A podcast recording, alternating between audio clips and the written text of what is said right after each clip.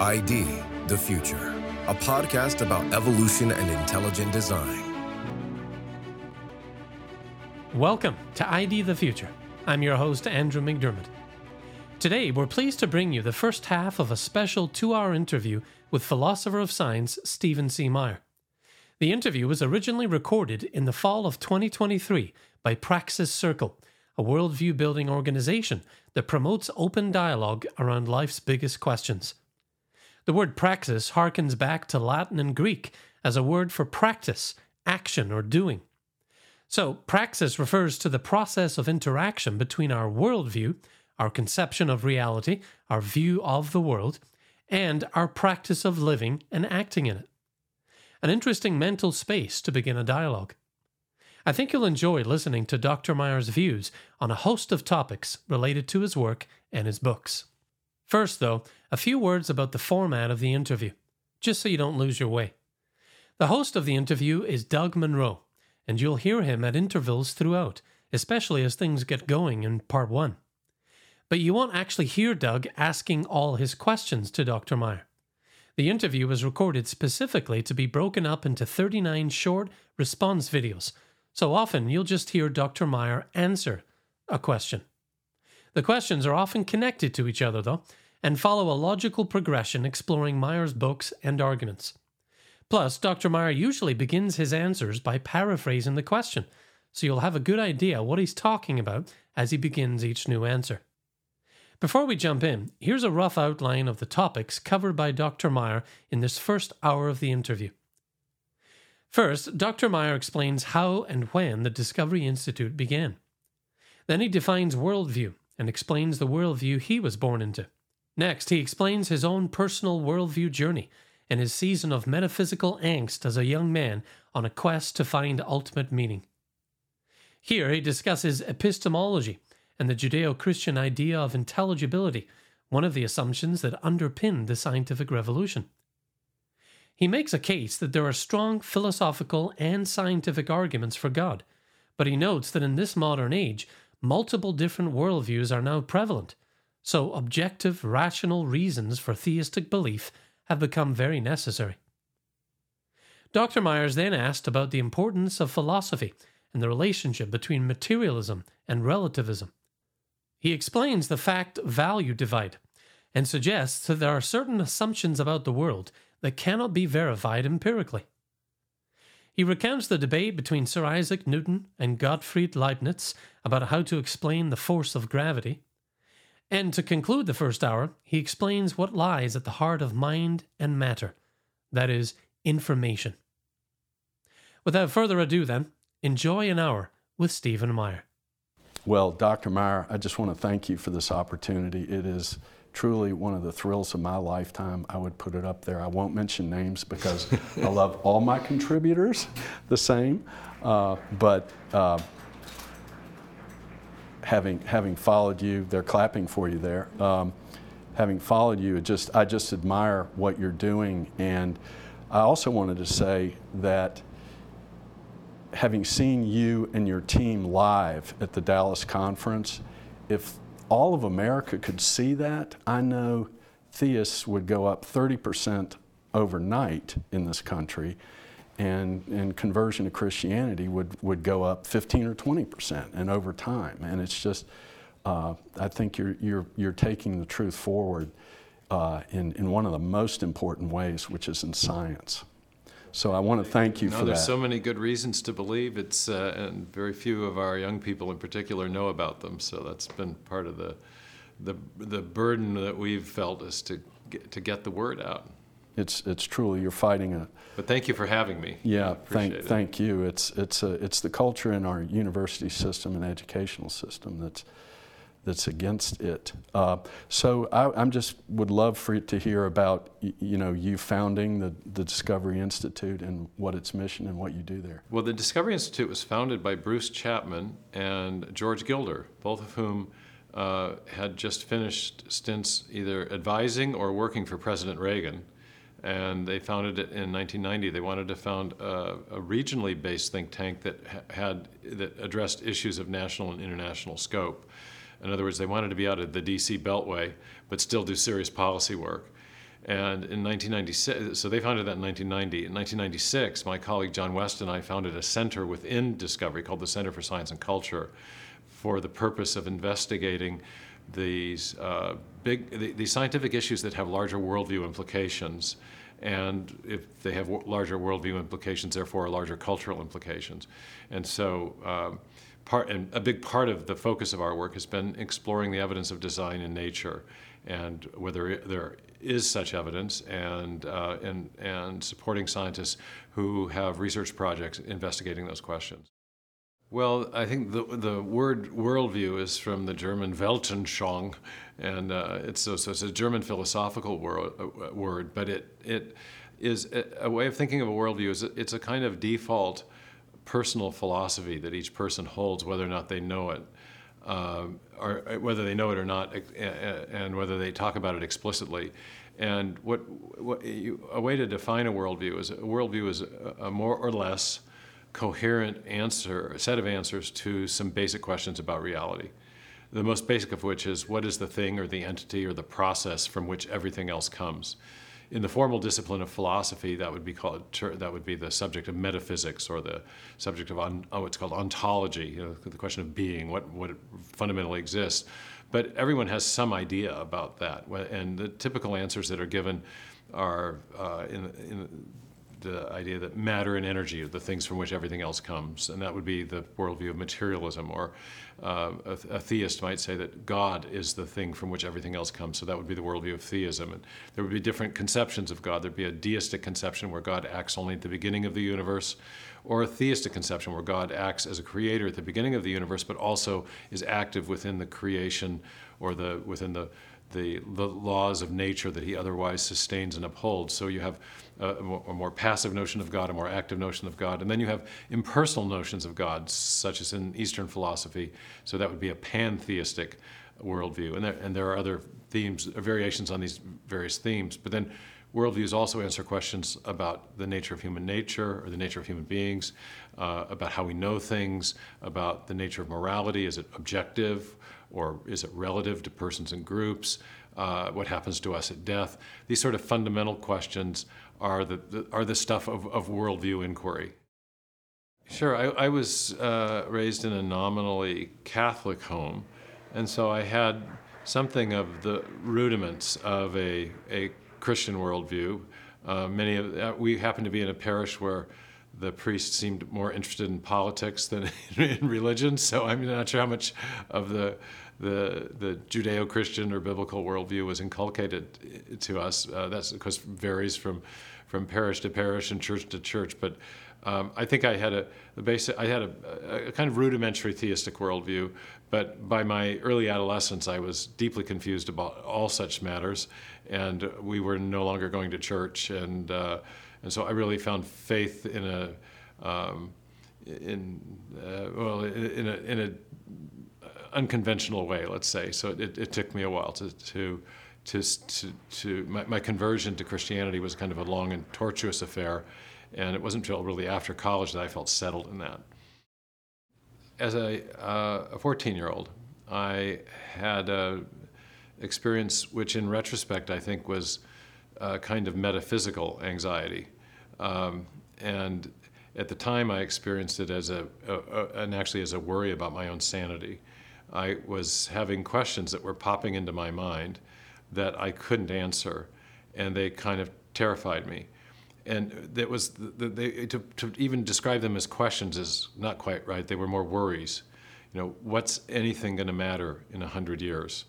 I was at the time, I had broken my leg in a skiing accident, and I was laid up for quite a while.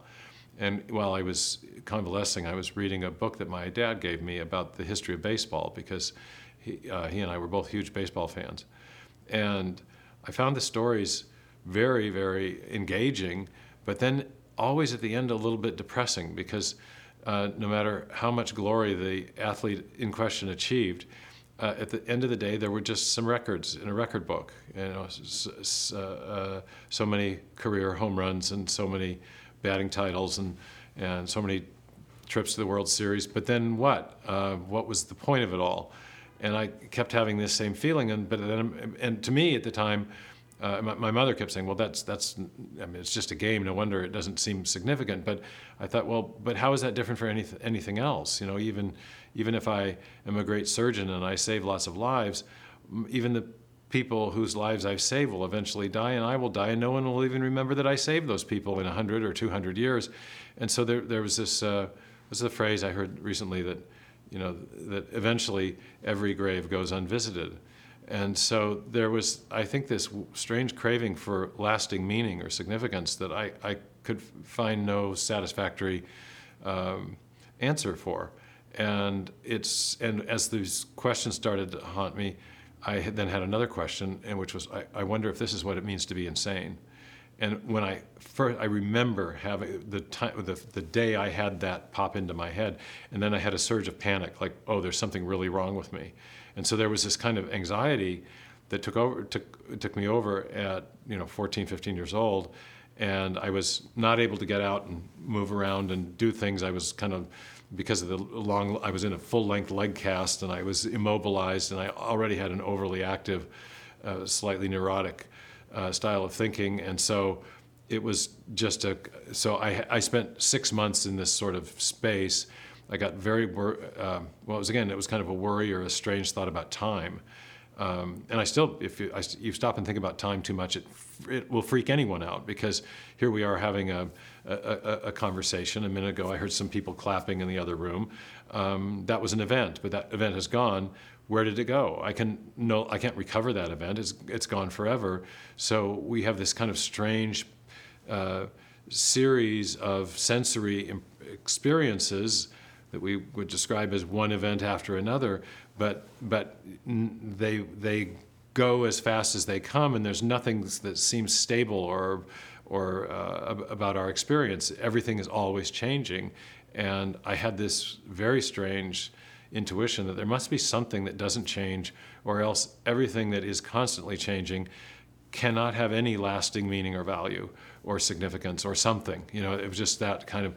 So I was having these sorts of swirling thoughts and then worrying that there was something wrong with me because I was having them. No one at school that I knew was talking about things like this. Um, well, you, you, were obviously just a very, very bright, mature young man. I was a very okay. immature. I was a very immature no. young person. I had no idea how to process any of this, and uh, you know, my mind was just racing out of control, and I. Um, so later in my uh, I got out of the leg cast. I went back to school. I have a happy-go-lucky younger brother who, in various ways, sort of pulled me out of my own headspace. And um, but the, the, the underlying questions were sort of still there. And sometime in the ensuing year or so, I out out of curiosity, maybe some desperation, something I don't quite remember, I picked up the big white fat Catholic family Bible, and it opened to the division between the two testaments, and there was a picture of a very, a, a, very manly depiction of Jesus, not the Jesus with lipstick and you know, you know yeah, the, yeah. and uh, with the verse, "Come unto me, all ye who labor and are burdened, and I will give you rest." And I thought that sounded pretty good to me, and I began to read the Gospel of Matthew at the first chapter, and then the next night at the second, and the next night at the third, and I was kind of blown away by what I was finding because I had some exposure to Christianity in a nominal sort of way, but what I was finding in the Gospels was uh, so, so, incredibly compelling. And, um, and, but what it did for me was it, I, I found that I, I, uh, I couldn't go to sleep at night until I read one chapter. And then I found as I read more deeply in the Bible that there were other things in the biblical, what you would call a worldview, that were addressing the questions that I had. And um, in particular, I remember coming across the verse, uh, Jesus Christ is the same yesterday, today, and forever. I thought, oh, it, could there be such a thing? And then in, in the third chapter of Exodus, you know, where Moses, where, where God reveals himself to Moses at the burning bush and says, that I am that I am. And the, the idea of the eternal, self existent ground of all being is also a personal God, Im- implicit in the name, you know. And so there was. There, there were things in Christianity that seemed, or in the, in the Bible in particular, that seemed to address the kind of questions and concerns that I had that were, I later learned, philosophical. So when I got to college, I remember I was in a philosophy course. I was taking, it was a course on atheistic existentialism with the, uh, uh, I think we were studying Jean Paul Sartre. And Sartre, uh, close paraphrase, said something to the effect that, that without an infinite reference point, nothing finite has any lasting or enduring meaning. And to the atheistic uh, existentialist philosophers, this was just axiomatic. You know that that uh, meaning had to be had to be created by the individual. This was the whole idea of ex- existence precedes essence. There's no pre-given design. There's no pre-given morality. There's no pre-given meaning. We have to create it. We have to generate it for ourselves, because there is no infinite reference point. There is nothing that can confer meaning that will was here before we came on the scene and will be here after we pass. That. Uh, uh, that, that to whom things can mean anything. Nothing can mean anything to a rock or an atom or a planet. Things only mean things to persons. And so, if there are no persons besides ourselves when we die and we rot, then there can be no lasting meaning. And this was the, the, the sense of anguish, forlornness, and despair that the French existentialists talked about, which for them was a consequence of the death of God. And this was exactly what I was feeling as a, as a young person that absent God in my life or in our collective lives, there could be no person, personal reality that persists beyond the grave. And therefore, you know, I came across this uh, quotation from Bertrand Russell where he talked about, you know, all the great, the, the great achievements of, of human beings, uh, you know, the, the, the and our, our highest noonday achievements in the, in the focal, uh, the pinnacle of human existence you know, th- they will all die in the heat death of the universe. And so, you know, these are all very depressing thoughts. You don't have them on a day-to-day basis, but they were bothering me as a young person, and I found that Christianity, uh, biblical Christianity, addressed these head-on. Uh, that there, there, there was a source of lasting meaning, because there was a person who pre-existed us and would continue to exist us and could confer life upon us even after our, our death. And so there was a possibility of meaning. And so that was one of the things that really haunted me when I got to college. Another thing that, that was uh, just taking philosophy courses that was has troubled the philosophers since the late Enlightenment is the whole question of knowledge. How is it that we can know anything at all? How can we, and this was actually another one of the things that haunted me. I remember listening, uh, uh, looking at my sister's windowsill in um, in her bedroom, and I had been we had to change rooms when I was in the leg cast. So I was staring out the window and looking at the pattern on the windowsill, and I thought, well, how do I know that that is really that what the, what I'm seeing actually corresponds to what's really there, and that other people are seeing the same thing that I'm seeing. And then I thought, oh boy, there's again something wrong with me. I'm having this weird thought. I don't know how to answer it. Later learned that this was, you know, the, the big question that philosophers have been asking since Hume and Kant was, how do we, how is it possible for us to justify the idea that we have any knowledge of the world around us, that there's mind independent, a mind independent reality that we can know truly. And there was a, a, really powerful argument that I was exposed to as an undergraduate in philosophy called the argument from epistemological necessity, because the, the key concern of the philosophers was the, real, the reliability of the human mind. And uh, Kant, uh, Hume and Kant were especially attuned to the the uh, they, they, were especially aware that there were certain things we were assuming that, that, our minds necessarily assumed about reality that were necessary to making sense of reality. And then the question that naturally arises is, well, can we trust those assumptions? How do we know that nature is uniform? How do we know that all events have causes? How do we know that the way our minds spatially order, uh, that our, our perceptual apparatus and the assumptions that are embedded in our minds to make sense of sensory data are how do we know that those assumptions that our minds are making match reality? And so this is the whole question of the reliability of the human mind.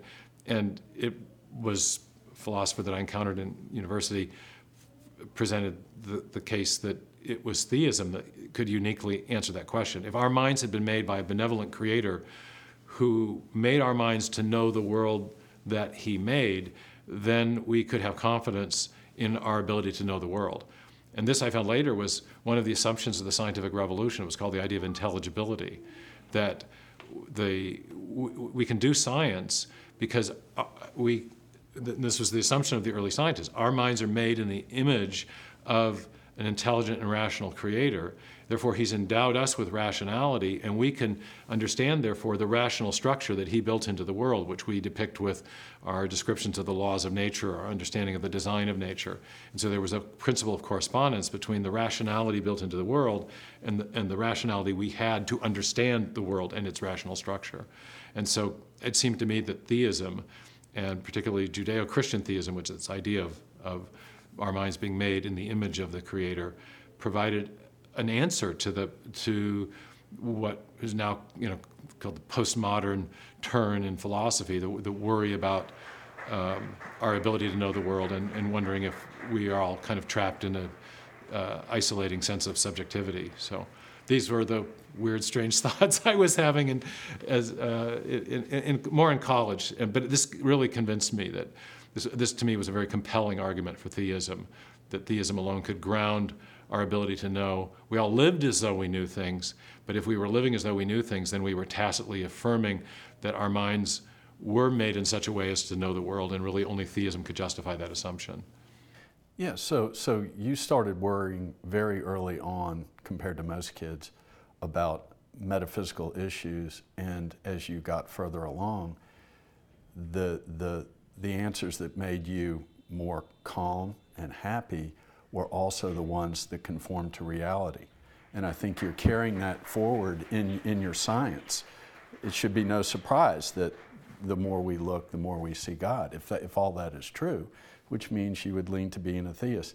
The interesting thing to me, uh, you, your first problem you mentioned as a kid, which would be, does Babe Ruth matter anymore? I call it the, what has Alexander the Great or Napoleon done for me lately? Yeah, you right, know, right. Nothing, right? Yeah. Well, what I can comment on is a survey that we uh, commissioned okay. to probe as to why so many young people were losing faith in God. Um, you may have seen the Gallup poll from a summer ago, yeah. where um, the Gallup people released their data showing that belief in God in the United States had uh, dropped to an all time low, still reasonably high, 80, 81%, I think, but they showed that there had been a precipitous loss of uh, a drop in belief in God in the last seven to 10 years from in the low 90s to the low 80s, and that that was almost entirely driven by one demographic, which are young people between 18 and 30. And so we started, we did a commission to survey uh, to get to find out what were the reasons that young people are citing as reasons for rejecting belief in God. And we found that surprisingly, science was playing an outsized role in their, in their, in their thinking. That one of the major factors was um, no scientific evidence for God. Uh, and something like, I think, 65% of young atheists uh, said they thought that belief in God made, or, that science made belief in God less probable. And the number was in the high 40s for young agnostics, same kind of thing. And so, um, and I think I think one of the reasons I wrote "Return to the God" hypothesis was that uh, was that we have uh, there, there's so much compelling evidence for the existence of God, and it is precisely scientific, and yet very few people know about it. So uh, I, I, sort of wanted to address the uh, the the existential angst in the young younger generation coming up because it's not dissimilar to what I experienced as a young person myself. What could we say about life given 5,000 years of recorded history, recorded human history? What would be the most important things that we could say about that? Taking the, the debate off the table? Well, it's like red. One thing what's that, red, right? Yeah. One thing that's kind of crazy is that we only have about 5,000 years of recorded history. Yeah. Yeah. Right. Which is this. Yeah. Yeah. Yeah. We don't get writing until the Sumerians, and that's the Mesopotamian floodplain between the two rivers, the great cities there, which include Uruk, mm-hmm. which is mm-hmm. thought by archaeologists to be the oldest true city. You know, we have, set, we have settlements in Jericho, we have settlements in Gobekli, Tekli, whatever that place is called in yeah. Turkey, uh, but we don't really have true cities. And it, the, interestingly, Uruk is mentioned in the Table of Nations in Genesis 10. As, is it really? Yes, it is. Wow. So the oldest city uh, in the uh, mentioned in the Bible is also the oldest city recognized by archaeologists. And that's where the, the famous, uh, Well, The- the myth, the yeah. myth? Well, they had lots of ziggurats in that area too. You know, so um, so the, the what's the In- do? where, where the guy has, the, the, the hero builds the city, and but he, he loses his friend and he tries to. oh is that part? I don't know that. That You, might be you part know of- this, you yeah, know this. might- might this, be. this the legend. Uh, yeah. Yeah, you know that. Um, but I think it was, is, in that is that in Babylon? Is that is that in the yeah. Tigris Euphrates? Well, area? the uh, Uruk is between the two rivers. Okay, Between okay. Tigris, Tigris and Euphrates, and there's another uh, city there that included a partially built ziggurat that our friend Titus thinks is likely the Tower of Babel. oh no! So, Get out of here! Yeah. Yeah. And wow. It's called what, what, that one is called Eridu, I think. Er- Eric and Eridu. Anyway, um, I made these. Oh, I had COVID uh, Christmas ago, and I read a book on the history of cities, and uh, and I was got fascinated with this and thought, you know, there's a lot more. The the my view is that the Earth and the universe are super old, but anatomically modern, cognitively endowed human beings have not been around very long. There's just very little evidence of higher cognition past the, the before the, the last ice age. Well, I don't think we know. We don't know how our own minds generate the information we're using to communicate with each other right now. It's called the mind-body Okay. problem. We Oh, know there's a brain. Yeah. yeah. We know we have, by our direct introspective experience, we have conscious awareness. So we have this consciousness, but that consciousness, uh, but our brain states are necessary, but not sufficient to explain that consciousness. Our, we're not the same thing as chemical reactions going on Right, in, right. in our synapses or whatever Right. is going in Yeah, on yeah. there. So there's Yeah. something different between the mind and the brain. I can have an intention, I can have a thought, and I can convert that thought into modulated sound waves that will convey my thought to your ear and then uh, into your brain and onto your mind. But we don't really know, we know nothing about that interface. We have no idea. We know that there is a mind. Mm-hmm. Uh, we you know what minds can do. Mm-hmm. Therefore, we can infer the activity of mind from the distinctive things that minds do that matter alone does not. Mm-hmm. But we don't we don't know. So we can retrodict to a mind. We cannot we cannot explain how the mind affects the body in a in in the other direction of time. Yeah. Yeah. Which it clearly does. So we we, uh, we you know. and since it, which it clearly does. So, but the, then the question is, well, what then do we make of? Div- How do how do we conceive of divine action? We don't really know. yeah. But right. we don't right. know how our own mental action works. What can we say about God, assuming God of the Bible exists? Yeah, That God must not want us to prove God. yeah, you know, where it gives us all the evidence you're talking about, which to me is proof. I mean, I, when I, if, if I put myself in the, in the position of a scientist and I see all that you've written and others, I've probably read 10, 15 books at least down that pathway over the last 20 years.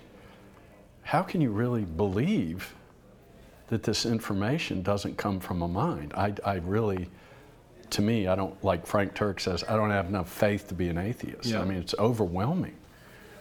Um, but yet, God designed the world so that we cannot prove God, and the only, the only reason I can think of is we would not be free. We would essentially be in heaven. yeah. I'd have a We different take on that. I I've never liked that argument. I think that God has made, as Romans says, that He has made Himself plain through the things that are made. Okay, okay. And the, the problem is not with the insufficiency of evidence and therefore the arguments that can be constructed on the basis of that evidence.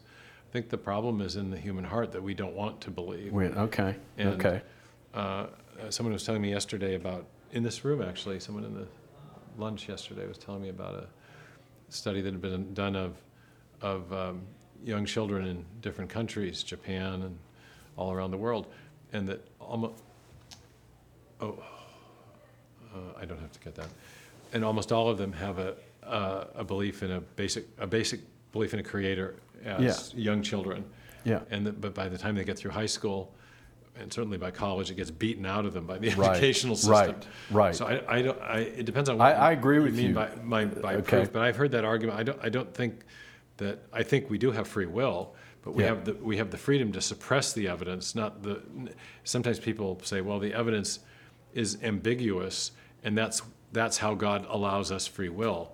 I think He allows us the freedom to suppress the evidence, which is what Right. Romans says. We suppress Right. it in ungodliness, but we do not have the, the, our, our freedom is not underwritten by a lack of evidence, by Right. an ambiguity Right. of the evidence. Right.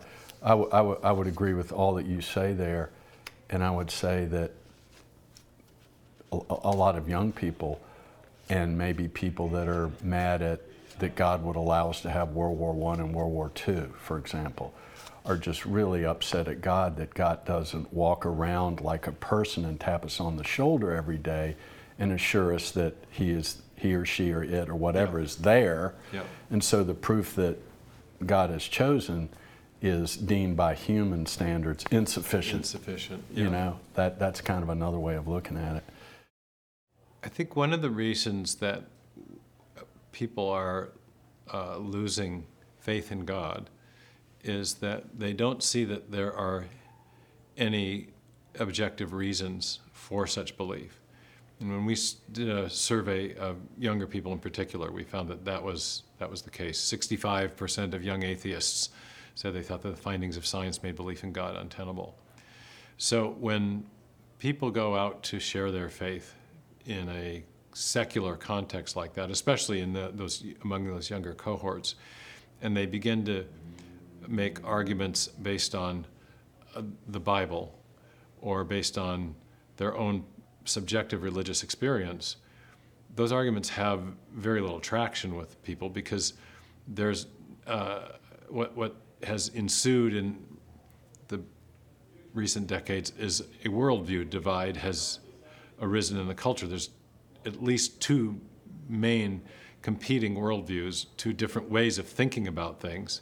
And as our culture becomes more and more secular, um, simply preaching the gospel um, has no effect on people because the Christian message is making, as it's often presented, is making assumptions that are not held in common by the people to whom the gospel is being preached. Okay, and so whereas in 1954 Billy Graham could go to London and do a massive crusade and simply preach from the biblical text, uh, and, and droves and droves of people, in a sense, came back to God. He was calling them, in a, in a, in a very real sense, to rethink that's the literal meaning of repentance to rethink their, their standing before God. That was uh, something that could be done, that style of preaching or evangelism could be done in 1954 because there was still a strong Christian memory in Britain and the United States. People still believed that, that God existed.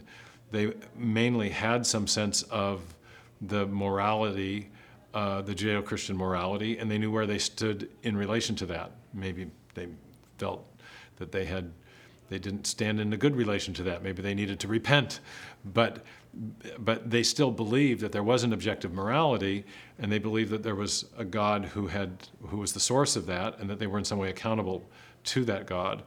And so the basic framework of a theistic and Judeo-Christian worldview was pervasive in the culture, and so that style of evangelistic uh, proclamation was very effective.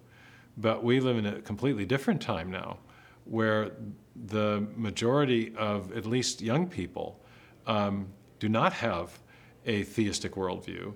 If they have a worldview that's coherent, it's maybe a more materialistic worldview, or maybe a somewhat um, a, a version of materialism, which is called cultural Marxism, which has made a lot of inroads in the culture, or maybe it's a New Age kind of worldview, or some it's maybe it's some sort of amalgam of, of different elements. Maybe they, uh, one, sociologist has described a, a, common way of thinking in the United States, not so much as Christian, but as what he, what he calls um, moralistic therapeutic deism. Okay, there's a kind of combination of the therapeutic perspective of, of psychology combined with some idea of a, of a creator, but also some sense that there is right and wrong, but it's all kind of it's it's not terribly coherent. It's it's, it's an amalgam of, of different elements, and so in that kind of a context, if people of any worldview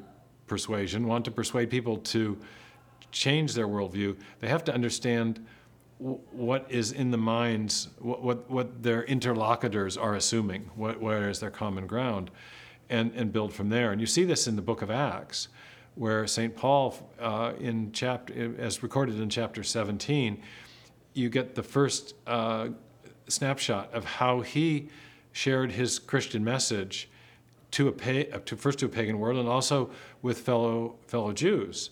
And in each case, he sought to provide he, start, he found a common ground basis and then built his case from there.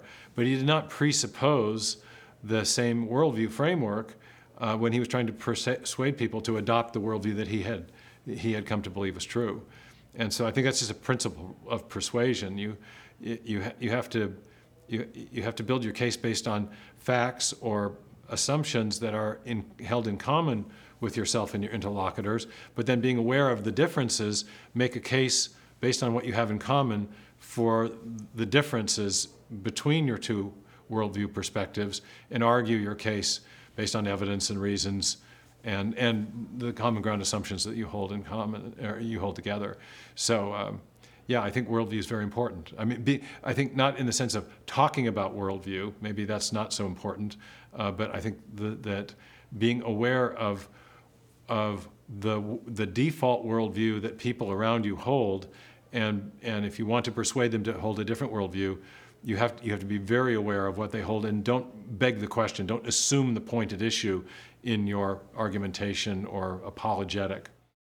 Well, uh, I think philosophy, in, in one sense, is just good thinking, and good thinking about certain kinds of deep questions that maybe we don't have to think about every day, but we if we're uh, if we have a pulse, probably are uh, questions we should be thinking about, and questions about the meaning of life and what our priorities are, and and what's true about human nature, about where we came from, about uh, what is the ultimate good, those sorts of things. So, yeah, I think philosophy is very important. A lot of scientists in the New Atheist movement would um, ridicule or demean philosophy or uh, uh, cast it aside as if it was something that was irrelevant to inquiries that they were making, or uh, that, that science was was was uh, a form of inquiry that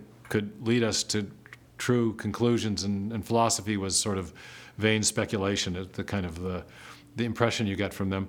But then they go on to do really bad philosophy, and uh, and so um, I think I think good philosophy is good thinking, and good thinking is important to get to the truth. One of the smartest scientists that I've seen is Stephen Hawking, and in all due respect, to somebody five times smarter than me, he was not a good philosopher. He he constantly said things that would contradict uh, his own thinking. And you mentioned the word truth. Uh, if if uh, sort of materialism is the default of culture today, relativism is the default. Uh, I think also of culture today. It's the default moral philosophy, and it what, flows what, out of materialism, because uh, as Dostoevsky put it, if God is dead, then all things are lawful or all things are permissible. Um, there are moral objectivists who are not theists. Michael Shermer, a, a friendly debating partner, is a, is a moral objectivist who's, who is an, an atheist or agnostic or a materialist. He doesn't believe in God.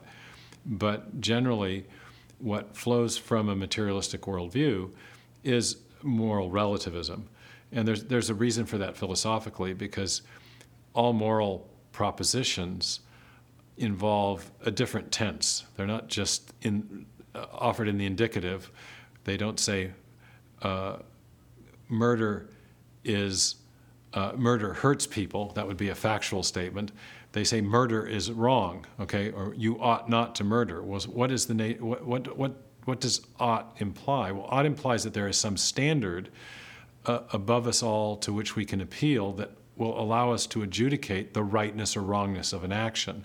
So when you use the word ought, you're necessarily implying the existence of a standard of right and wrong. And theism, I think, can give an account of what that standard is. It's an expression of God's moral law, which is an expression of his design for human flourishing. The moral law was given to help us flourish in accord with the way he designed us to work best. Um, um, the materialistic view tries to give an account of the origin, or tries to give an account of those ought statements in terms of, of our evolutionary past, and says, well, what those moral propositions are are they are sort of instincts that were programmed into us by the evolutionary mechanism to promote human survival. But once you know that, uh, that that's all the evolution, all the moral propositions are, and that you're not actually accountable to anyone, first of all, to uh, act a certain way, uh, but uh, that if if those moral instincts, as they're re- as they're rendered in materialism, are just instincts programmed into us to help us survive, if you discover that there's a certain course of action that may violate those moral principles, but which promote your own survival or the survival or proliferation of your offspring, then you really have no reason to any longer acknowledge and, and, and respect those moral principles. And so, as one moral philosopher has put it, that, that uh, the evolutionary account of morality does not withstand its own exposure.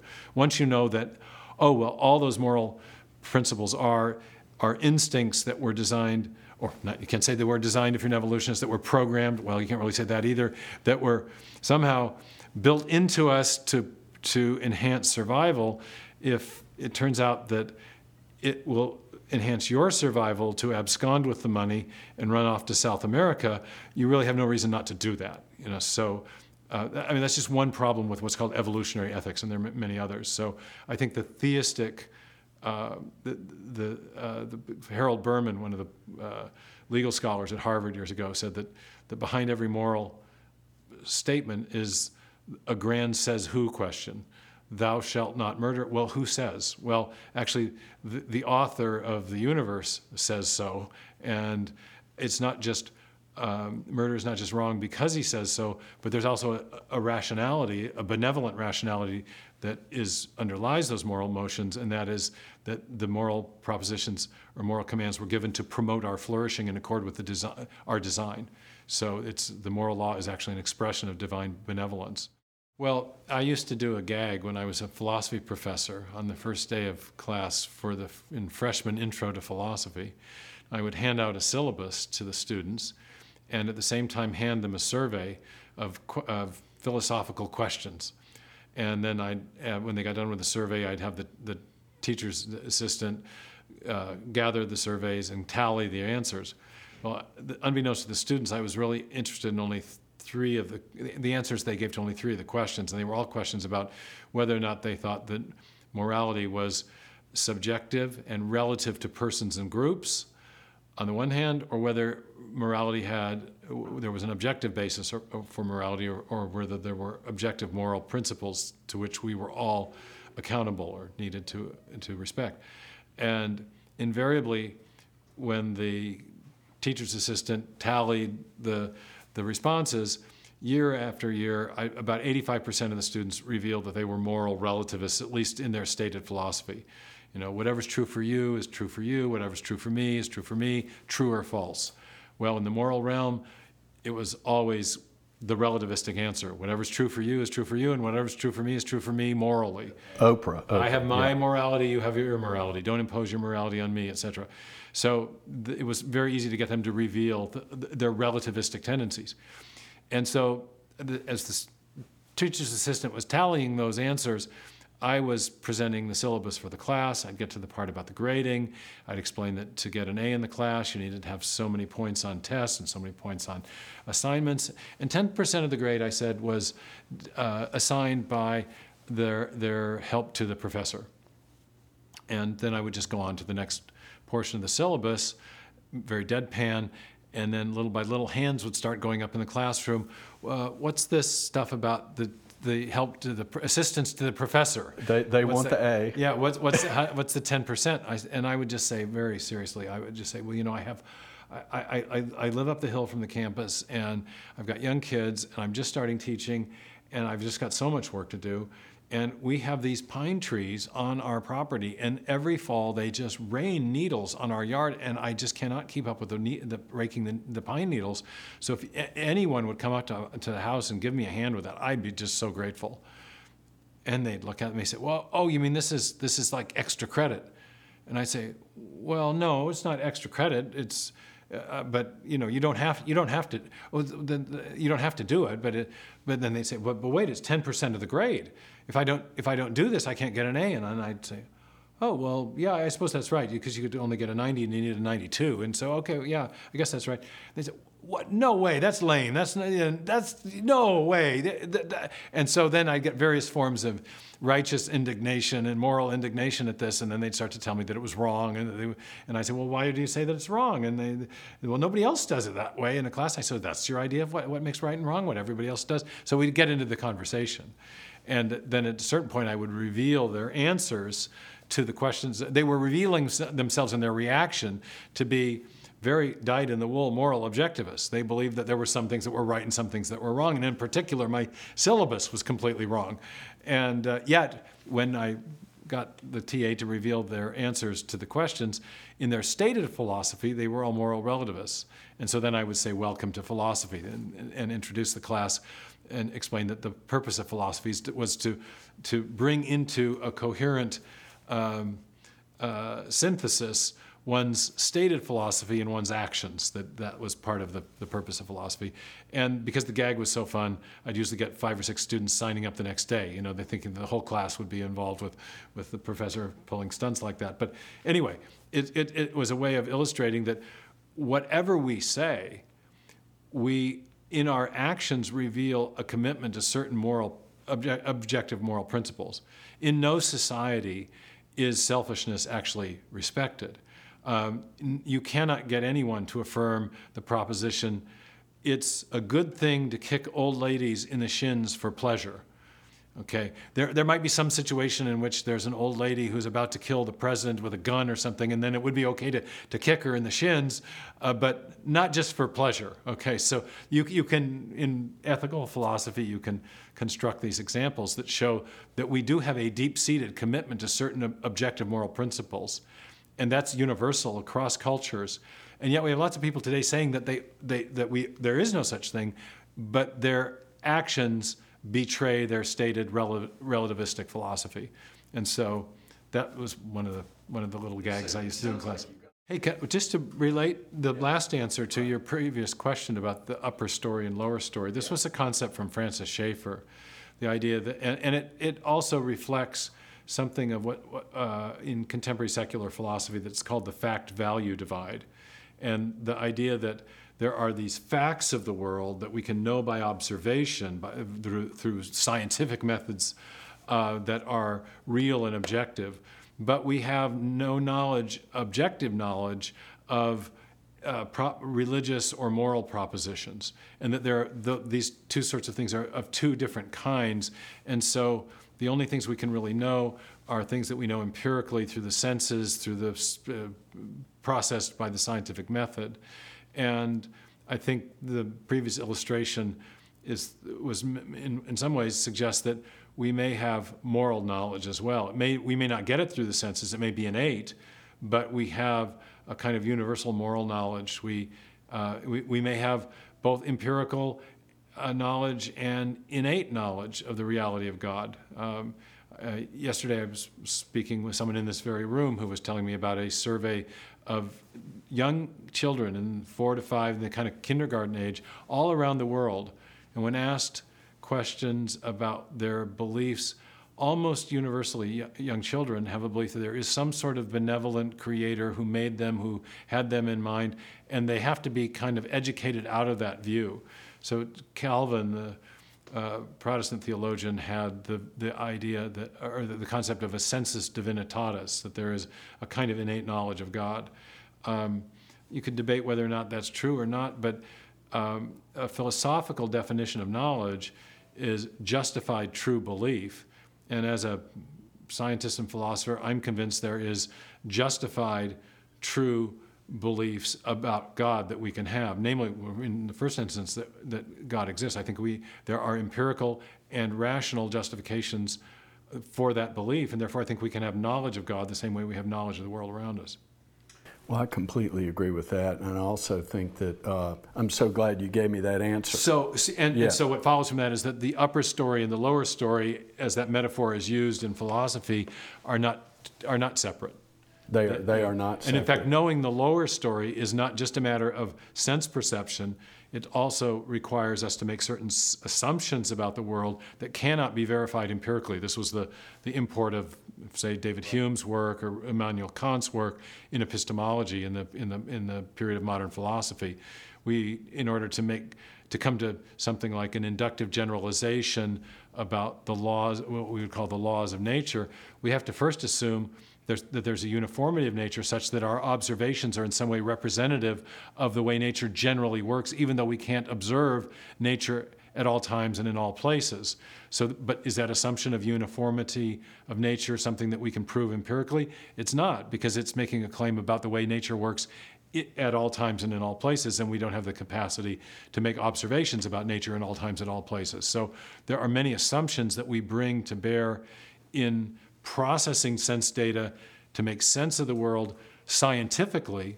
Our, in other words, our knowledge of the lower story depends upon a priori assumptions that we make that cannot be proven simply by observation.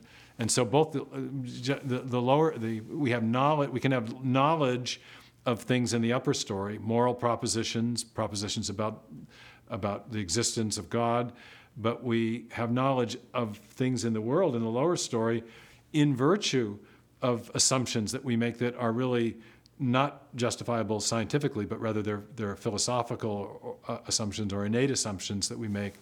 And so I think the, the, the simplistic division of knowledge into science and everything else has really failed in philosophy. That was the project of what's known as logical positivism. And uh, wouldn't you say the ancients, uh, overall, from our standpoint today, had a, had a lot more agreement about the ability to have moral, moral uh, truth, etc., and that maybe the 1800s, starting before then, but really drilled into that and tried to des- destroy that foundation, and we're still recovering from that. But, but just just think about that about the idea of moral knowledge. You know, is there anyone who, when, at that point where someone is about to kick an old lady in the shins for pure sadistic pleasure, is there anyone who really doubts their visceral response to that impending action and say, no, no, that is wrong. They don't say, well, am I 98% sure of this or am I, no, they're, they're they have knowledge uh, and are convinced that, that that is a wrong action that's about to be, be, be undertaken, you know, so I, I, think it's, it's appropriate to call some yeah, things in the upper story forms of knowledge, yeah. Fascinating story in the history of physics about Newton's theory of universal gravitation, which he proposed in his famous book written in 1687, the Principia or Principia, depending on your preferred Latin pronunciations. And um, uh, it, had a, it, w- it was a fascinating theory, and it's still our best classical theory of gravitation. We have relativistic theories now and that have in some ways superseded Newton or at least subsumed Newton's ideas into a larger framework. But Newton's idea was that massive bodies exert a force on other massive bodies through empty space. This was the idea of action at a distance. So we have the moon uh, high in the sky above us, and its motions are affecting the tides on Earth. But the moon is not touching the Earth. It's not, there's no pushing and pulling. And so, how does that happen? Um, Newton famously said, hypothesis non fingo. I don't feign to know the cause, I don't have a full explanation, but I can describe how it happens. I can describe mathematically the strength of that force if I know certain factors, if I know the mass of the moon, the mass of the earth, the distance between them. Um, and he had a famous equation, his, his uh, force law, uh, force of, for calculating the force of gravity. And uh, so he could provide a, a, a very precise mathematical description of the amount of gravitational force in a given situation, but he couldn't tell you what caused the force. Um, and if you think about it, it's it is actually deeply um, puzzling. Okay, so I just got my my cell phone here, and if I drop it, it falls to the earth. Now the, the earth did not touch the cell phone, but somehow there was. And the physicists talked about it in different ways: gravitational attraction or gravitational force. But there, there's a movement produced by something at a distance. So prior to Newton, the scientific ideal in, a, in the period of the, the, the 17th century uh, was advanced by a group of, of thinkers called the mechanical philosophers. This was, and so if you're going to explain something, they thought you need to have a mechanistic explanation, a, a pushing and pulling. Uh, the early clock. stage positivism, sort of. Uh, sorry? Or early stage positivism. In, no? in, in, a way, but uh, I mean, we still have this demand for mechanism today. Uh, we, we provide many good mechanistic explanations for things, but it turns out that the four fundamental force laws in physics, not only gravitation, but electromagnetism and the strong and weak nuclear force, all have this, pro- this occult property, it was called in the 17th century, of action at a distance. Um, the, the, the, the motion is produced in some way by the massive body in the case of gravitation, but we know not how. Uh, we don't. We can't. So um, Leibniz got in uh, wind of, Ein's, uh, of Newton's theory, and he opposed it and said, "This is." He, he accused Newton of bringing occult properties or occult causes into science, because there was no mechanical pushing and pulling, and so the two great men ended up having this very spirited correspondence slash debate. Newton writing through an intermediary named Clarke, uh, and so there's the famous Clarke Leibniz correspondence, but Newton is basically crafting all the responses or putting all the answers and in, uh, giving them all to Clarke, and it, it's absolutely fascinating. It ends up in the end underscoring, I think, a great mystery, which, eh, eh, eh, which, which was revealed by a dilemma that Leibniz wanted to impose on Newton to hang him out to dry. And so it was actually a trilemma. Leibniz said, well, either you have a proper scientific pushing and pulling explanation, which you don't have, okay? And you've acknowledged that. So you acknowledge you don't have proper pushing and pulling. So it's not a me- mechanistic explanation. So then either you're bringing God into science and saying that somehow the cause of the motions is is being produced by the the spirit action of the creator and and that was not that implausible because Newton said that gravitational action occurs instantaneously at a distance everywhere and all everywhere throughout the universe okay? So what causal agent could be responsible for that uniform motion everywhere if it's not material? Because if there's no material pushing and pulling and this was the dilemma then then leibniz said either you're using one of these scholastic um, name game explanations. So famously, Voltaire ridiculed this. Um, you know, the medievals would say that opium puts you to sleep. Why? Because it has a dormitive virtue. It has a sleep inducing virtue. We still say this today. Aspirin has a pain relieving formula, and that's the reason it relieves your pain. Uh, so, well, they're not even teleological in that they're just renaming the effect to be explained. Re, they're, they're proposing as a cause a name of the effect. Okay. Right. And yeah. that isn't yeah. really at all persuasive. And in the scientific revolution, the, the mechanical philosophers, the early scientific, the early scientists said that's a way of thinking that we reject. We want more satisfying explanations. So we want to see an actual eh, explanation. We want to see pushing and pulling. We want to imagine corpuscles of gas causing the expansion of the balloon or, or something of that sort. Okay, yeah, matter and energy. So e- either it's a return to one of these scholastic name game explanations, or you're subtly bringing the deity in. So which is it, Newton? Which is what, which was the, the, the, the question that, uh, that, that Leibniz put to him. And Newton didn't want to fess up to the theistic explanation, which is what he favored. So he said, hypothesis non fingo, I don't know the cause.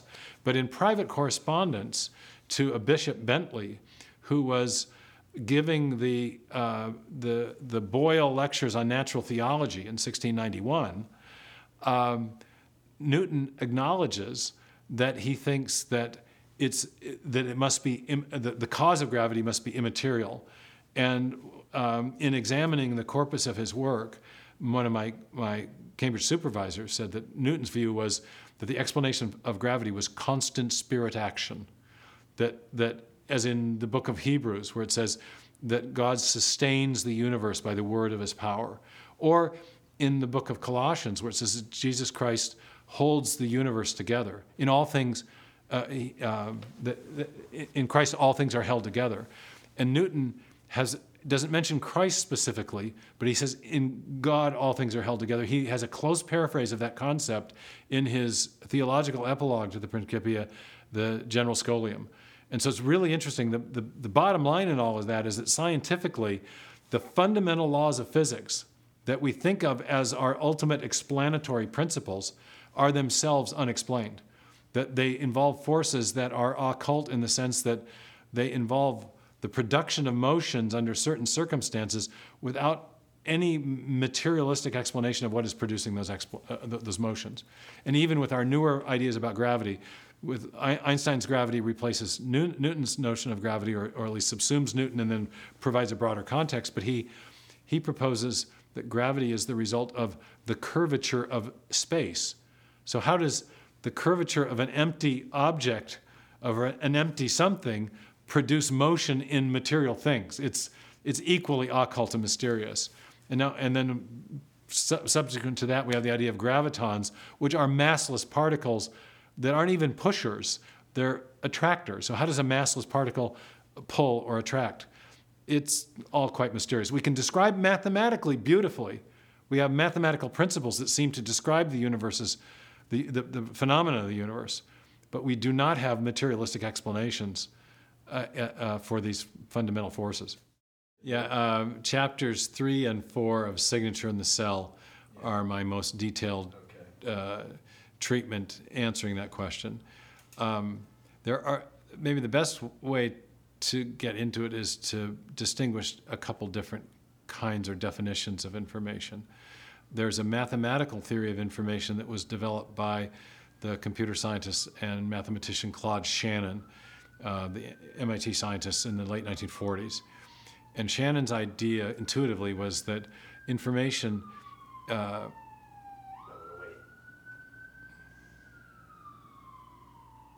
Uh, we've had interviews where they've been in New York City. Welcome to the sirens. You know what yeah, I mean? Welcome to the sirens. Um, Shannon's idea was that information is related to the reduction of uncertainty. If something informs you of something, it's reducing your uncertainty about something. So if you have a coin and you flip it, um, when it comes up heads, you've reduced the uncertainty you had about whether it would be heads or tails. If you have a die, a die, six-sided die, and it comes up a three, um, you've reduced, reduced the uncertainty by quite a bit more because there were six possibilities in the case of the die and only two possibilities in the case of the, of, of the coin. And so, in addition to the, the, the intuitive connection between information and reduction of uncertainty, Shannon developed a way to quantify how much uncertainty was being reduced. And in effect, he showed that the more improbable the event, uh, the more improbable an event is when it occurs, the more uncertainty is reduced. If you look at the, if you think of the, the die, you've reduced uncertainty uh, to the tune of, you had six possibilities and now there's one. So you've reduced more uncertainty in the case where the event that occurs is more improbable than in the case with the coin where there were only two possibilities and you uh, have a higher probability of getting either the head or the tail than you do of getting any one of the six sides on the die. So you've reduced less uncertainty in the other case, so you've imparted less information. The more improbable, the more information you're imparting. It's future looking in and, a way. Right, and so this is a powerful intuition, and then he's able to quantify the amount of information that is being transmitted down a channel uh, with various, he's got various formulae and things that are based on this basic intuition that there's an inverse relationship between improbability and, and, and uh, or there's an inverse relationship between probability and reduction of uncertainty and the transmission of information. Now, it turns out that Shannon, as powerful as that intuition was, was very explicit that he couldn't really distinguish a series of characters that were meaningful from, uh, from a series of characters that were not. So he was actually able to measure the information carrying capacity without being able to me- measure whether the, the, that uh, information transmitted was functional or not. So he's measuring the capacity, the carrying capacity, without measuring or, identi- or determining whether the information had content, if it was actually meaningful or functional. And so there's another form of information that's more relevant to biology and more relevant to computer science and more relevant to human speech and, and communication, and that we call specified information. And a way to illustrate that that I've used probably ad nauseum is just comparing a string of characters, 20 or so letters long, with a, a, line of poetry, time and tide, wait for no man. The one, because it, there's no discernible uh, English words or any other words in the sequence um, has Shannon information. It's an improbable array, but it's not the, the character's not arranged or specified in their arrangement so as to perform a communication function. And so that's a, a really crucial distinction because the kind of information that we have in DNA is actually the specified kind of information. The arrangement of the genetic letters in the genetic text matters to the function of the, of the gene, the stretch, the stretch of DNA that is providing instructions for building the protein. So a mind produces and so, understands. Oh, yeah. So point of all mind... that is that is that you might there might be some mindless process that would produce a merely improbable sequence that did not have a specified arrangement of characters to perform a function. But in our experience, mind is the only known cause of specified information, at least specified information of a given amount. I mean, you might get lucky with a few, a couple, two or three word letters if you're pulling letters out of a Scrabble bag. But if you need a, a lot of information, it will always require a mind. And there, we have a, a, probabilistic way of, of making those uh, demarcations. Right. The laws of nature, a lot of sometimes people will say, well, maybe there's a law of nature that we haven't discovered yet, yet that will explain where information comes from.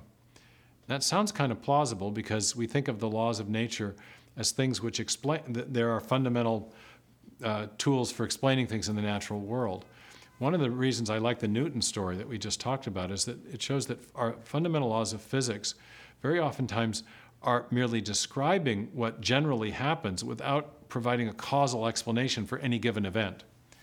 And um, the, the other thing to note about the laws of nature is that they describe repetitive patterns, things that happen in a similar way over and over again. So we may have, you know, I was dropping my cell phone a minute ago and I could drop it a hundred times and you'd see basically the same event. And we would, because we'd seen that same kind of event over and over again, uh, we could come up with a law, in fact, Newton did, a law of gravity to describe this repeating phenomena that we see over and over again. And he used a simple mathematical equation to describe those gravitational motions. And so law, the laws of nature have a characteristic that information scientists call redundancy. They're describing the same thing over and over again. Remember the old joke about Department of Redundancy Department, JJ speaking. You know, you've got, you've got the laws of nature re- describe redundant patterns of order, repetitive patterns of order, but informational sequences are by definition something different than that. They are aperiodic and complex in that they are not reducible to simple patterns that repeat over and over again. If I sit here and say T H E, T H E, or recite a, a mantra, um, um, um, uh, whatever information was in the first, um, the, the, the first utterance I gave you, has not been added to by those additional utterances. Okay, that's that's redundancy, and so uh, the laws of nature describe redundant patterns of order. They do not explain the origin of aperiodic, complex, and specified sequences that are conveying information. It's the wrong kind of it's the wrong kind of beast. It's the wrong kind of uh, entity to explain the thing that's of interest here. That was Dr. Stephen Meyer speaking to Doug Monroe in an interview for Praxis Circle. In another episode, we'll share the second hour of this conversation, with Dr. Meyer discussing more topics related to intelligent design and worldview building, including how Judeo Christian theological assumptions sparked the scientific revolution, where intelligent design stands in the scientific community today, how ID offers a better explanation for the universe than quantum cosmology and the multiverse, and what Dr. Meyer considers the ultimate problem facing society today. Don't miss the second half of this stimulating discussion. Learn more about Praxis Circle at praxiscircle.com. And you can keep up with Dr. Meyer's work at his website, stephencmeyer.org. For ID the Future, I'm Andrew McDiarmid. Thanks for listening. Visit us at idthefuture.com and intelligentdesign.org. This program is copyright Discovery Institute and recorded by its Center for Science and Culture.